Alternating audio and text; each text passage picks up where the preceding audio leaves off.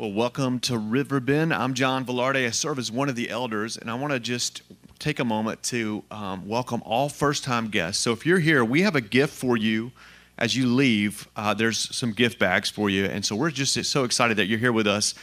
Also, I just wanted to give it up for the kids that just sang and all the people that volunteered to make this happen. I just want you to know it's a labor of love to make it this a reality. So I have the distinct privilege of um, introducing our speaker. His name is Jeff Hodges. I've known Jeff for over 20 years. Jeff is actually um, a pastor in Smyrna, Georgia, and he was our youth pastor. One of my he was a youth pastor that I had when I was in high school. Impacted my life pretty significantly. He's been doing ministry at First Baptist Smyrna for about 33 years. And what what I love about Jeff is I think about steadfastness. He's a steadfast friend, he's a steadfast man. Think about an oak tree, as it talks about in Psalm 1, a, a, a tree that is just deeply rooted and planted. And uh, that, that's who Jeff is. And what he's going to be talking about today, he actually practices.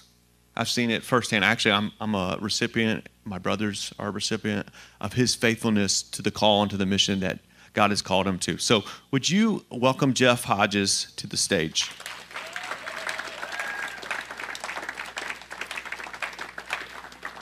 And Jeff, I'm going to say a prayer for you real quick. Is that thank cool? You. Here we go.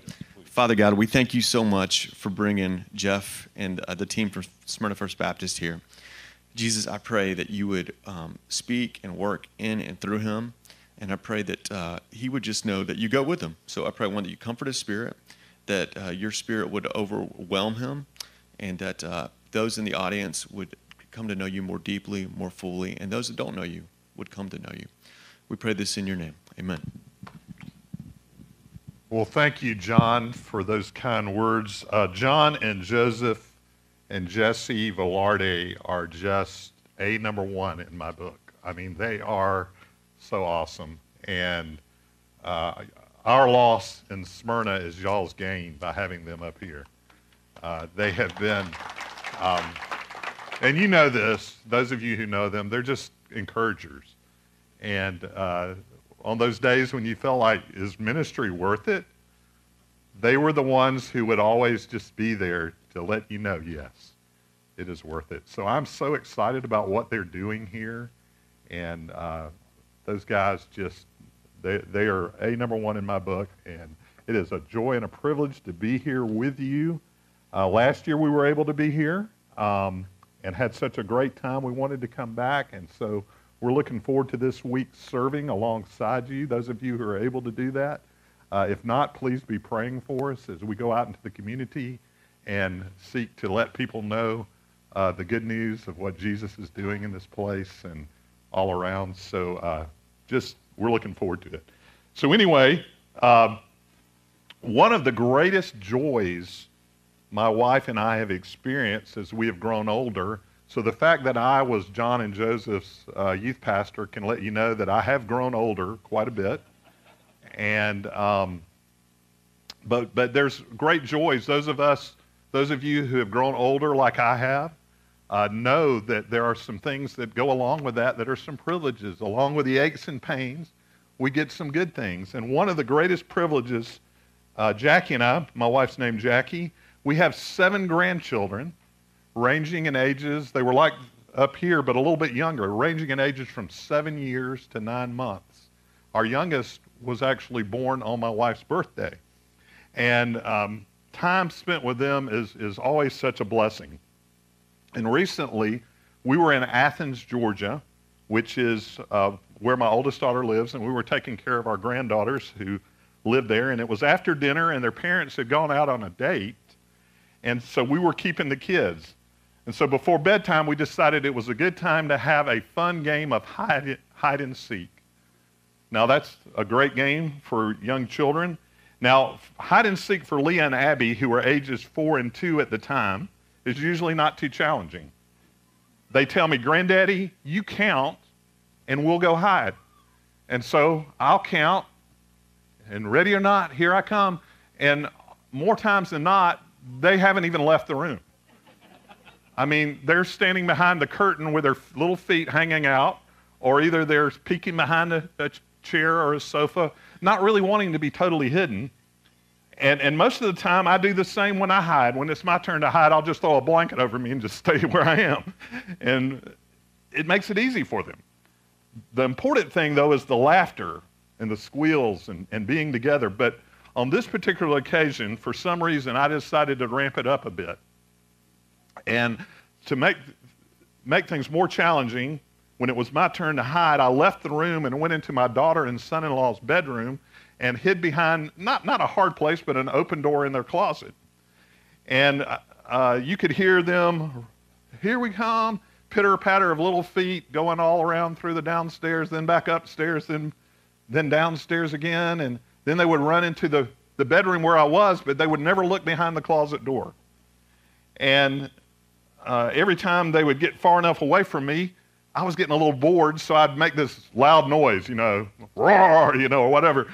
And, and they would come running in, but they would never look in the closet.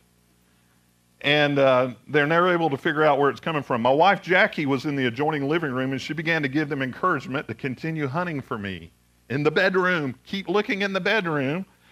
And each time their search comes up in, empty. So it, it didn't take too long before the laughter faded and there was this quiet sense of bewilderment in the room. And even if I would make that noise, uh, they would come in.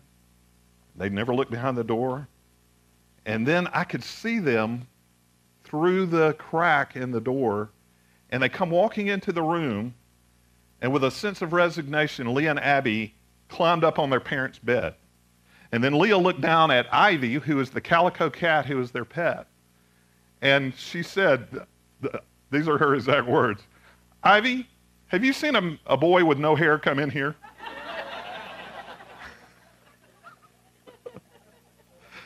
and then she, then she looked at her two year old sister, and as serious as could be, she said to her,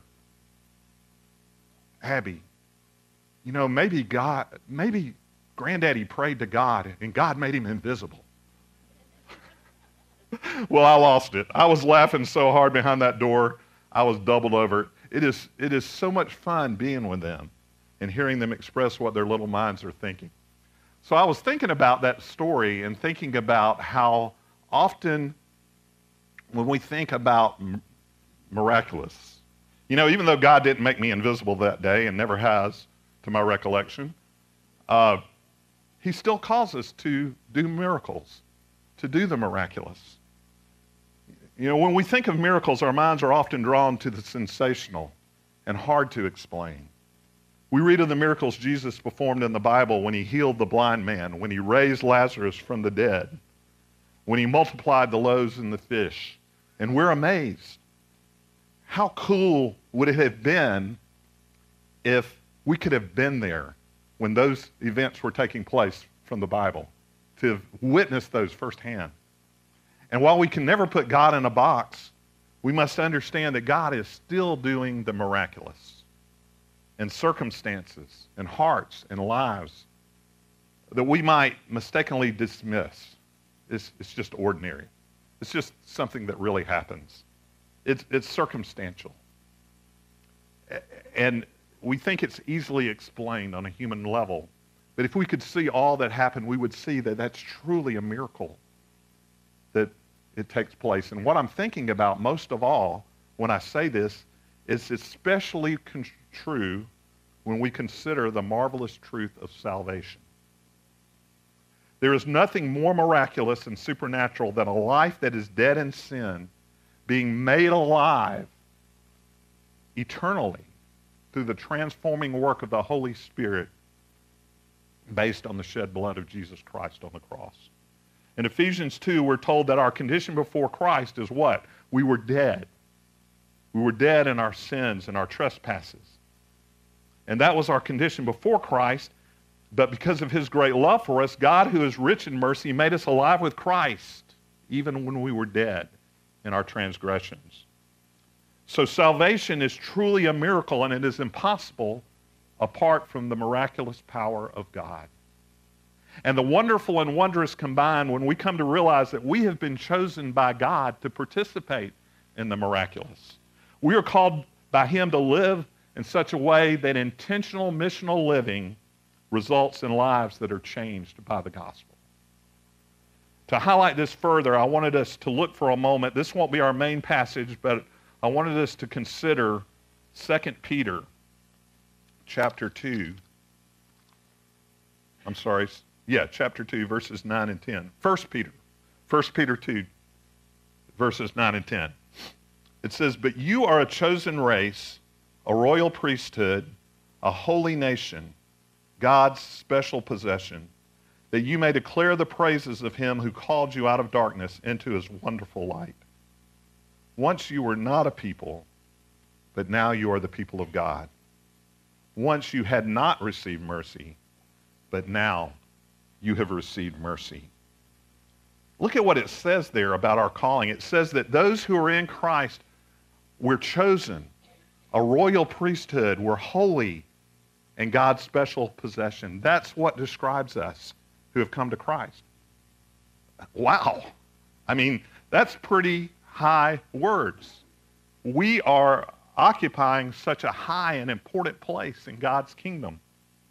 And we've gone from being what we were described as one time in the Bible as objects of wrath to being so privileged in God's sight. So, how are we to respond? Are we to sit back and bask in our privileged place like pudgy monarchs sitting on royal, decorative, ornate thrones? I mean, we're so privileged. Why do we have such a place of honor? Look at what it says. It says, so that you may declare the praises of him who called you out of darkness into his wonderful light. So the miraculous has happened to us so that we might participate in the miraculous and declare his glorious gospel so that people from every nation, tribe, and tongue may be saved.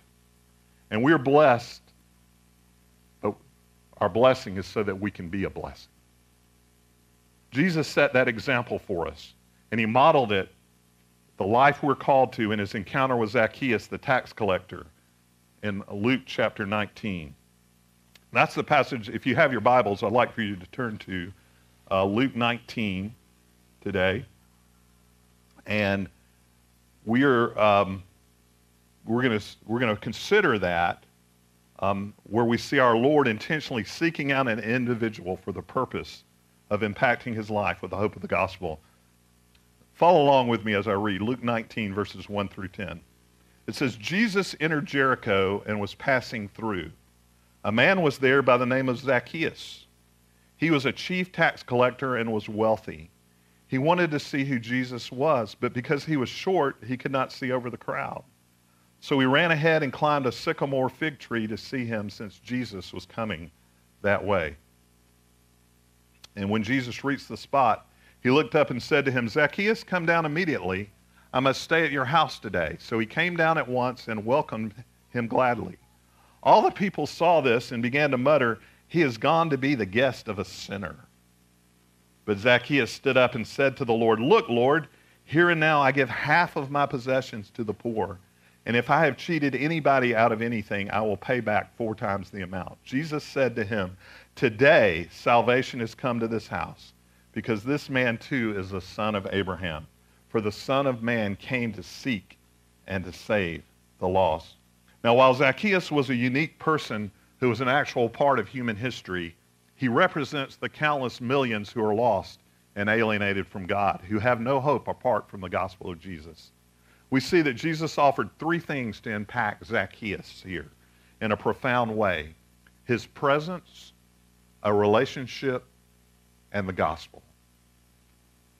As an, and as a result, Zacchaeus' life was impacted in a profound way. And he gave evidence of this change through his actions. In the same way, God calls each of us who are his chosen people, his special possession. That's who we are. We're called to live in such a way that attracts people to the glories of Christ as they're called out of darkness and into light. So it is our purpose and the reason that the church exists. The reason this church exists is to call people out of darkness and into light.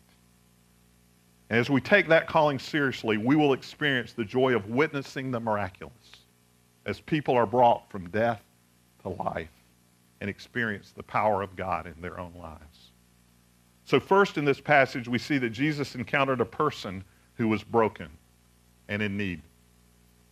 Everyone out there is broken, and we all have needs. But Jesus encountered this one who especially had a lot of need, and he was, he was extremely broken. He might not have appeared that way to everyone, but we know that he was. Even though Zacchaeus was a wealthy man, his riches could not soothe the emptiness and pain he must have felt as a traitor and an enemy among his own people. He lived in a town called Jericho. Now, Jericho is an ancient city located in a desert area just northwest of the northern tip of the Dead Sea. It is well known for being the city that was destroyed by Joshua as he led the Israelites across the Jordan River and into the promised land. About 10 years ago, my family and I had the opportunity to visit Jericho. And we were there visiting my daughter, Heidi, who was living in the Middle East at the time. And yes, near the busy main street of this historic city is a prominent sycamore tree, marking the biblical event which brought Zacchaeus and Jesus together. Sycamore trees are spreading trees like oaks which are easily climbed. And as I viewed that tree, I imagined what it would have been like for Zacchaeus as he was perched in a place where he could have gotten a view of the, the hope that his heart longed for. He was a Jew. He had a Hebrew name, Zacchaeus, but he worked for the Roman government, which oppressed Israel. The taxes that the Roman Empire levied on their Jewish subjects were harsh, cruel, and relentless. The Israelites were greatly offended by this unjust way that they were treated through taxation. So Zacchaeus, as a representative of this system, would have been terribly unpopular. And on top of this, most tax collectors gleaned their income by taking additional money from the people along with their taxes.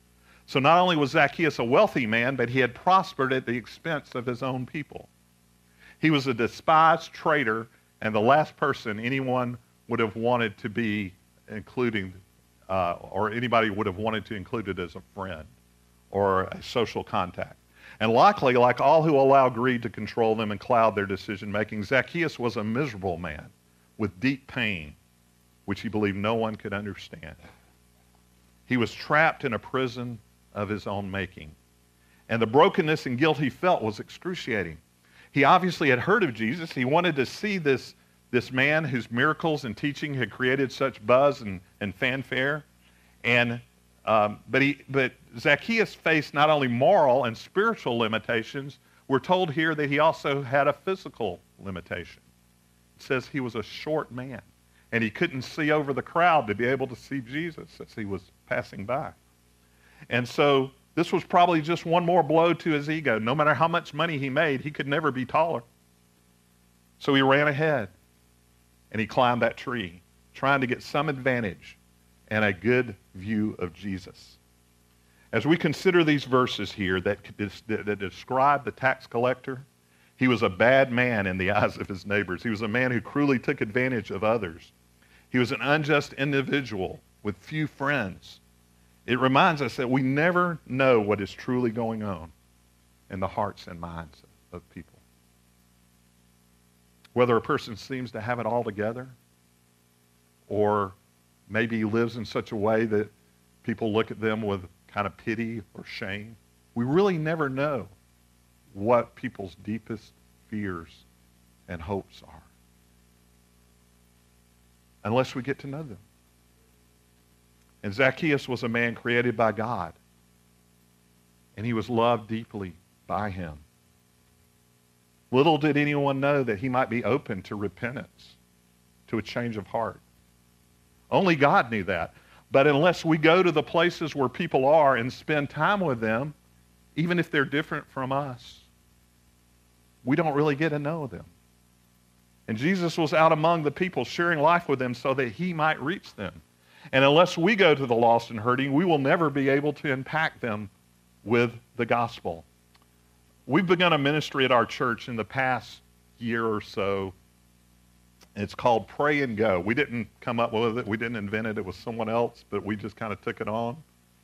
And on certain Saturdays, we'll have a group of people from our church who just come together and we meet and, and, and we pray, and then we go out into neighborhoods uh, to pray and to share with others, let them know that they are loved and cared for. Now, when we do that, we don't knock on doors or ring doorbells, but we leave door hangers on doors, letting them know that they have been prayed for today and expressing God's love for them and letting them know of our prayers for them. And a few weeks into this, I was walking through a neighborhood in, in Smyrna where we live, not far from the church.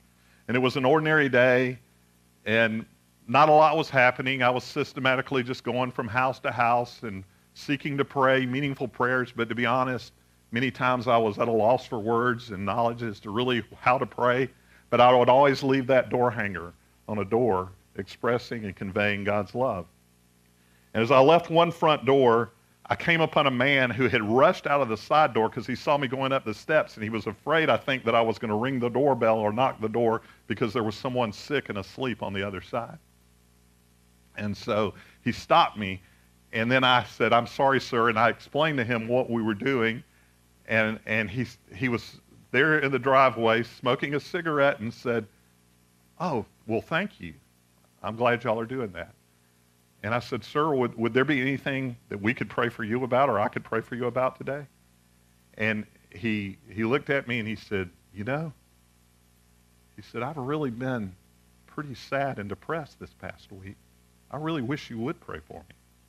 So not only did I get to pray for him right there, but I was also able to share with him the good news of Jesus and salvation in him alone. And we had a wonderful conversation. And that day, at that moment, the Lord impressed upon my heart the importance of just going out and being in neighborhoods, being around people. If I had not done that, I would have never encountered this one who needed hope that day. See, we never know who God may have for us to minister to unless we make ourselves available. The presence of those who have the gospel of Christ is so needed. And the lost and hurting are all around us, and they really need our presence. It's easy to kind of stay home and kind of stay behind your four walls or to stay within the four walls of a church. But while we're doing that, God can't use us the way he wants us to. We need to be out where, his, where our presence with his gospel is used.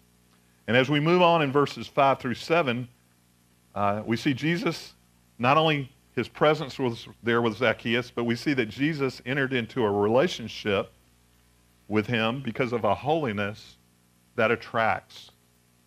Look at those verses again. When Jesus reached the spot, he looked up and said to him, Zacchaeus, come down immediately. I must stay at your house today. So he came down at once and welcomed him gladly.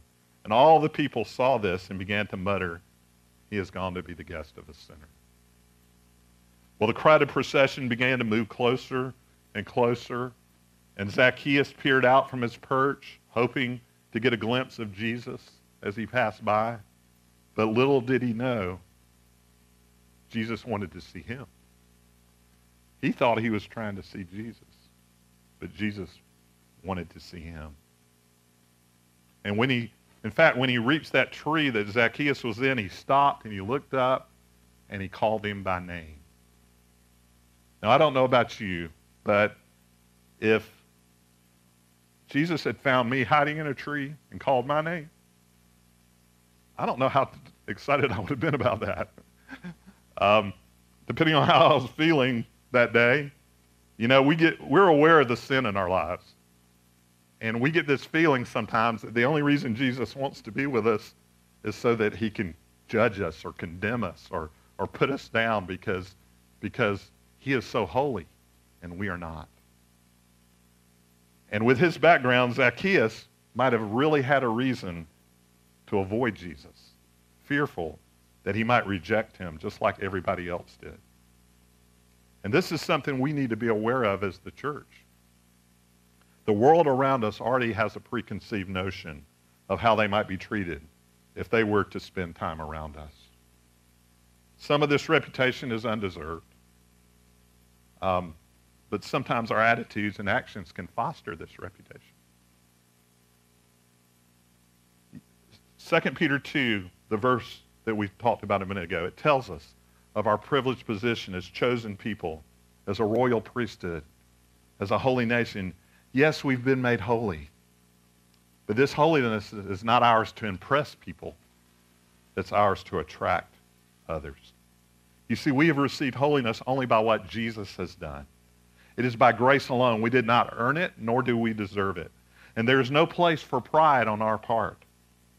We are made holy not by our own efforts, but by the perfect sacrifice of Jesus Christ on the cross. Sometimes our misplaced pride can come across as a holier than thou attitude, which repels others rather than attracts them.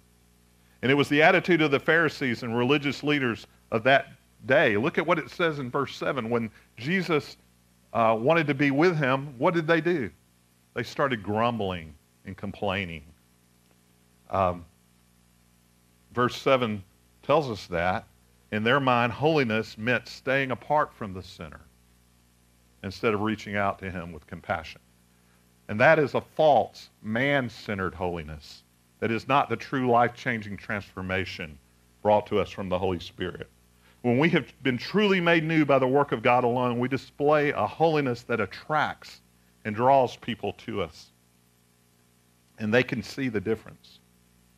Our heart towards the lost changes when we realize how much we've been forgiven when we never deserved it.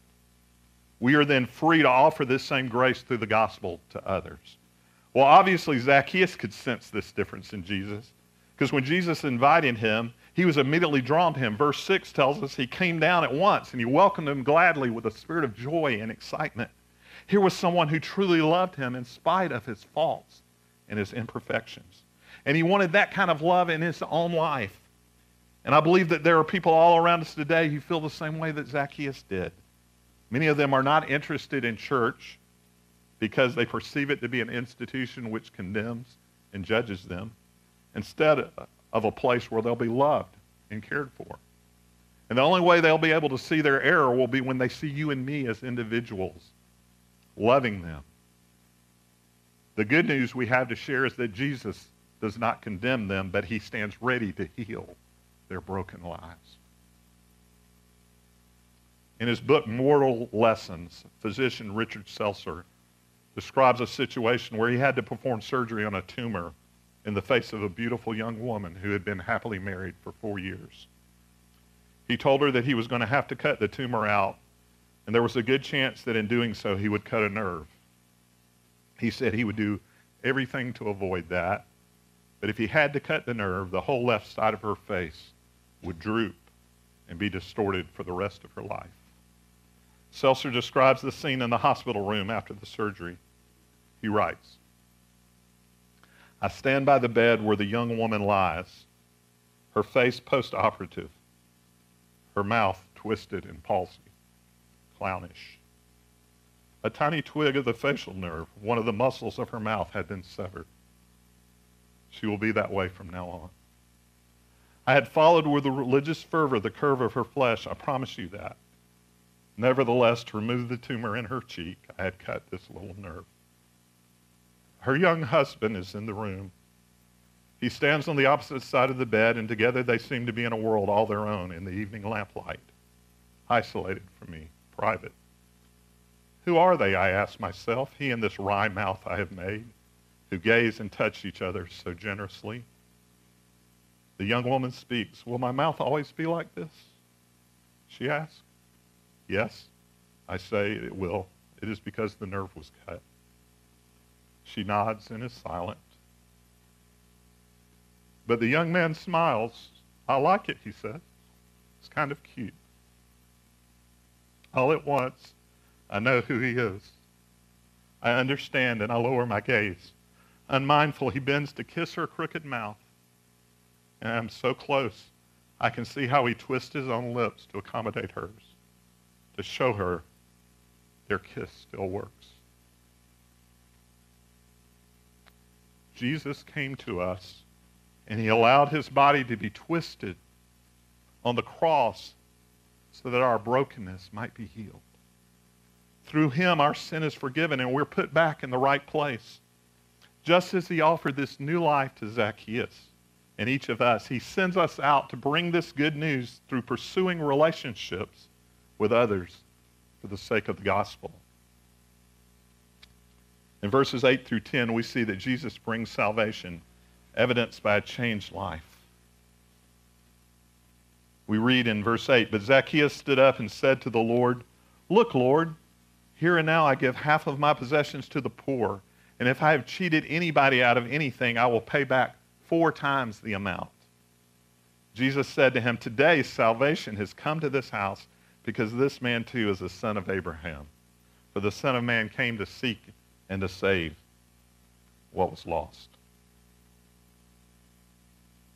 Jesus spends time with Zacchaeus, and his heart is open to the new life that is offered to him. He began the day as a man who was desperately lost, crushed by the heavy weight of sin and guilt. Greed had consumed and controlled him so much that he was willing to live as a hated enemy of his own people. But Jesus sought him out intentionally, and as a result of the time he spent with him, this broken man found hope and forgiveness and a new life with real purpose. The impact Jesus had on his life was substantial.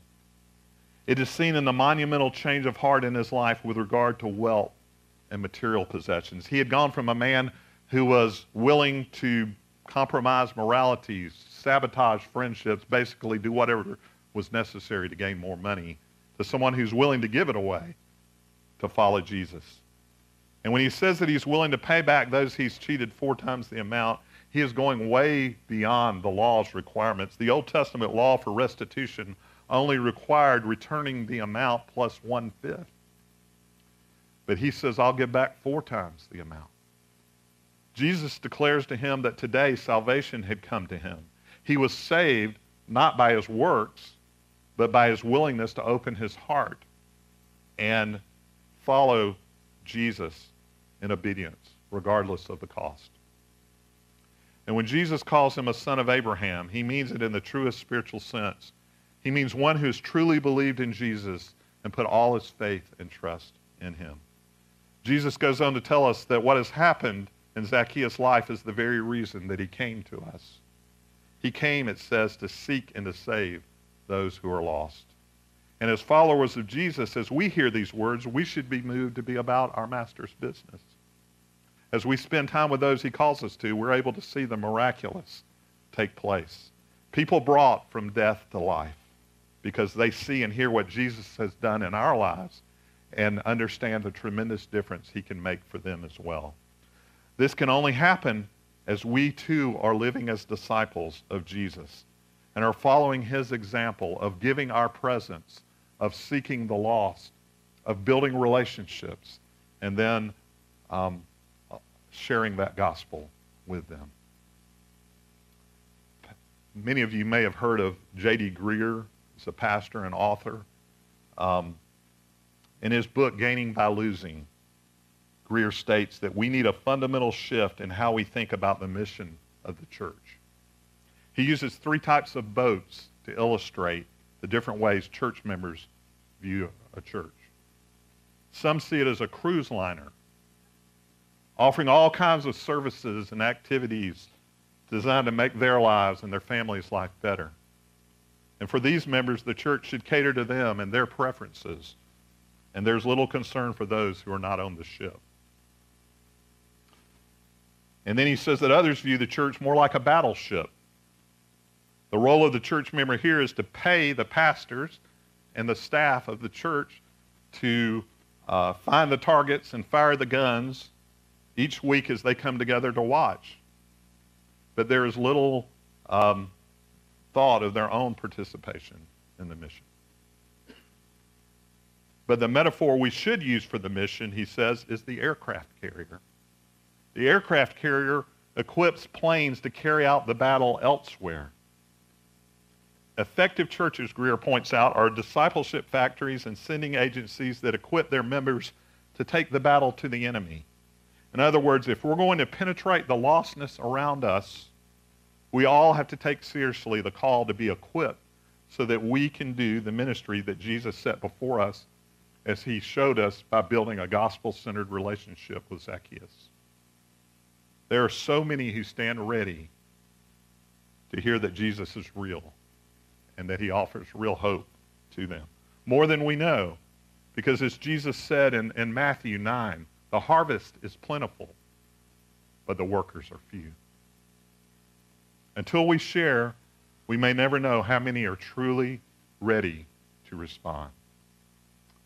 This fact was driven home to me a number of years ago as I was serving as a youth minister in another community, not the one where John and Joseph were, but another community in Georgia. And a girl in our youth group was dating a guy who seemed to be Mr. Everything at the high school. He was all region in football and baseball. He was voted best looking senior in the yearbook. He was dating the homecoming queen. Um, and she had brought him to church with her a couple of times, and I was able to meet him, although I didn't know him very well. He was pretty quiet and to himself, and but he was an impressive young man with a long list of achievements. That is why I was taken aback one day when his girlfriend called my wife and told her that he had attempted to take his own life. He had overdosed on some pills, and they had rushed him to the hospital. Well, he fortunately recovered and he came home. When he returned home, my wife uh, suggested that I go and visit him. And my first thoughts were, well, he probably doesn't want to see or talk to me. After all, I barely knew him. But the more I thought about it, the more I realized she was right. And I agreed. And with his address in hand, I took another youth leader with me, and we drove out to visit him. And he, he lived in a remote part of this rural county we were in. And we made a couple of wrong turns. I remember trying to find his house. We, we couldn't find it. But finally, uh, we located it, and it was on a large plot of land on a hill just sitting up there. And um, I prayed silently as I drove down this long, winding dirt path that was the driveway. And I had my doubts as to how he was going to receive our visit. But I knew we were in the right place because as we got there, there was this large window. It was getting dark and it was lit up, a large living room window, and he was standing right there in the window looking out. Well, we parked, and I walked up to the door uh, with my friend, and he opened it before we could knock. So I, I reintroduced myself, and he nodded, and he invited us in. And we awkwardly entered that living room, and we sat down, and I began by telling him that we had heard he was going through some hard times, and we just wanted to see if there was any way we could help. And he looked at us a moment, and then he looked down, and then he looked back up and he said, You know, he said, I stayed awake all last night. I couldn't sleep. He said, So I began to pray.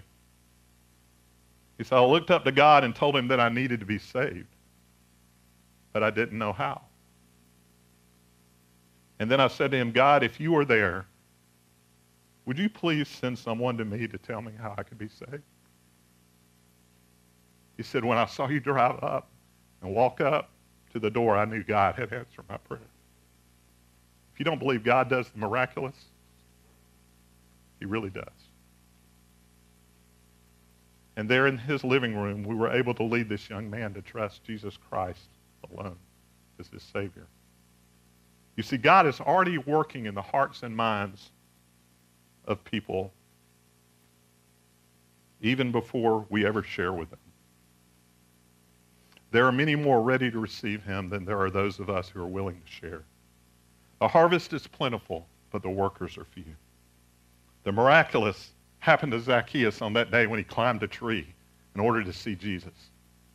The miraculous happened to that young athlete that evening when he called out to God in the middle of the night when he couldn't sleep. Do you want to see the miraculous? Take seriously the call and example of Jesus and make it a priority to share with someone the good news of Jesus. Let's pray together. Lord, so many times we get caught up in life and what we think is important, and we neglect the most important. We do many good things, Lord, and we forget what our real purpose is. And Father, I'm just as guilty of that as anyone.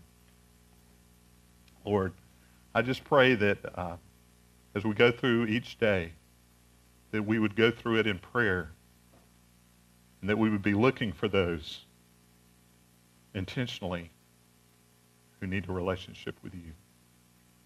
Put that on our heart. Make it a priority for our lives. Lord, let us depend upon you because we truly know that you are working in ways that we cannot see. And you want to do miracles through us. In Jesus' name, amen.